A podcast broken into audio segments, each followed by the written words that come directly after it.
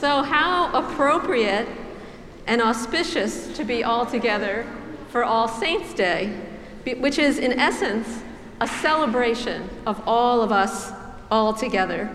Not just here at St. Paul's, but all together in the depths of time, in God's reality, where past, present, and what is to come is one holy, eternal space in the mystery of this divine life. I'd like to talk a little bit for a couple of minutes about the tradition of All Saints' Day for those who might not be familiar with it, because its context and its meaning offers us a glimpse of the wider reality of this life which we're walking in. And our awareness of this wider reality offers us strength and nourishment and guidance. So, as early as the year 207, Christians were formally, formally celebrating the saints in that time, the martyrs, those who had given their lives to affirm the teachings of Christ and the way of love eternal. And around the year 800, Christians around the British Isles began celebrating All Saints' Day on November 1st, which has continued to this day.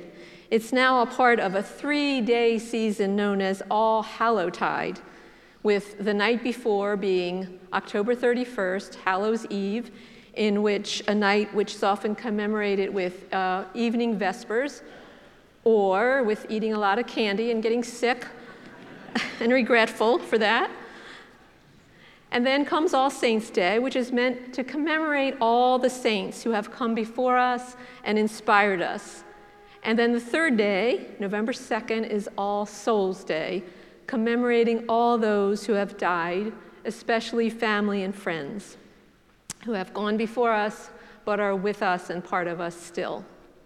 So, All Hallowtide calls us to remember the communion of saints, the communion of all who lived before us, the all who live now, and all who are to come and will ever be. The communion that is our wider and truer identity. In this tradition, we call it the body of Christ, in which we are all one.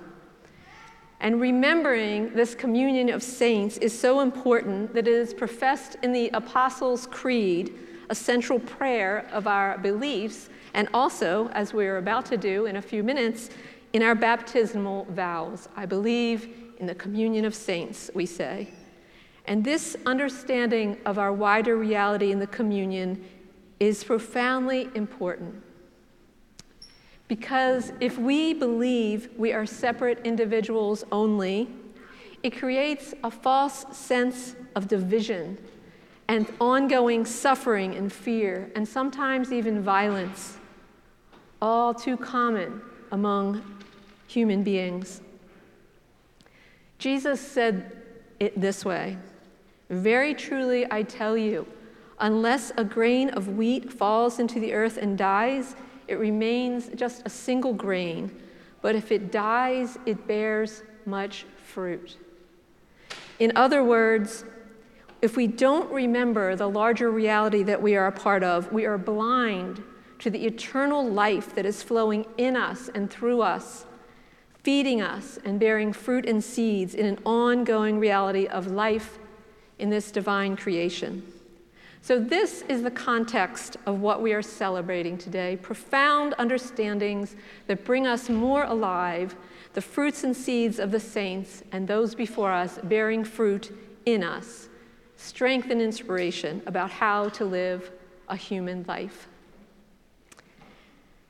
The poet Jane Hirshfield once said, I have been given this existence, these years on this earth, to accept what has come into my lifetime wars, loves, betrayals, kindness. I must take them. I must find a way to live in this world. You can't refuse it.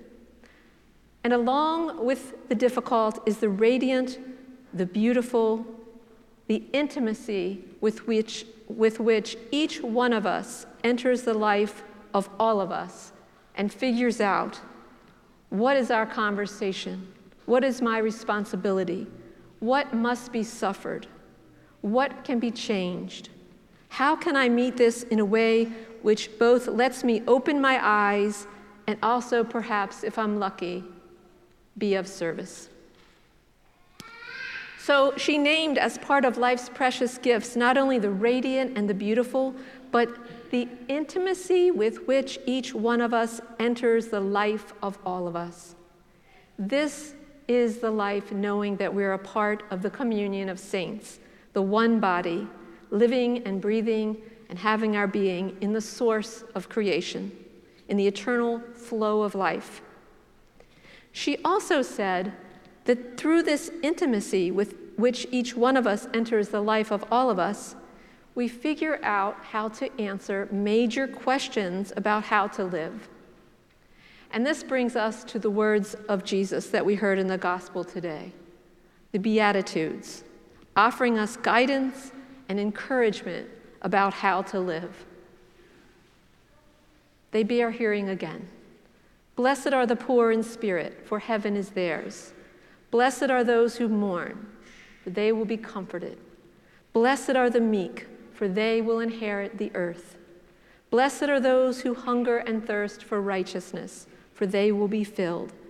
Blessed are the merciful, for they will receive mercy. Blessed are the pure in heart, for they will see God. Blessed are the peacemakers, for they will be called children of God. Blessed are those who, pers- who are persecuted for righteousness, for their reward will be great. For in the same way the prophets before you were also persecuted.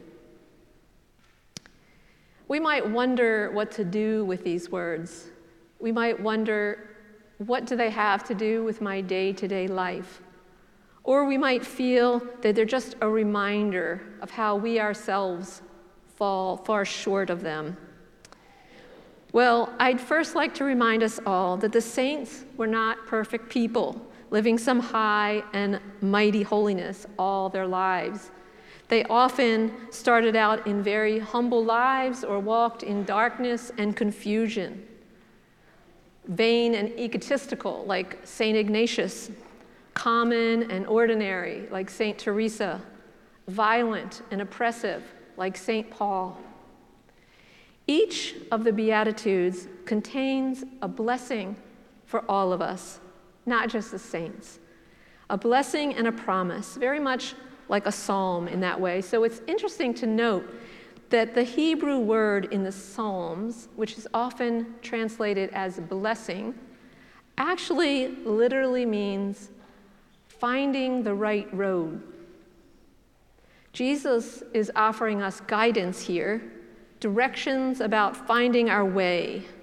He's the GPS of our souls, a navigation system filled with intimate understanding of human life and compassionate guidance among the many ways there are to travel and to get lost. So I'll finish up with just taking a look at the first line and what it might mean to us in our lives. Blessed are the poor in spirit, for God's realm of eternal love, the kingdom of God, is theirs. What does it mean to be poor in spirit? Do you feel as if you're lacking in faith? Or are you depressed, unconscious, or forgetful at times? Down on yourself as inadequate or impoverished in some way, less than others? Jesus is saying to us, it's okay.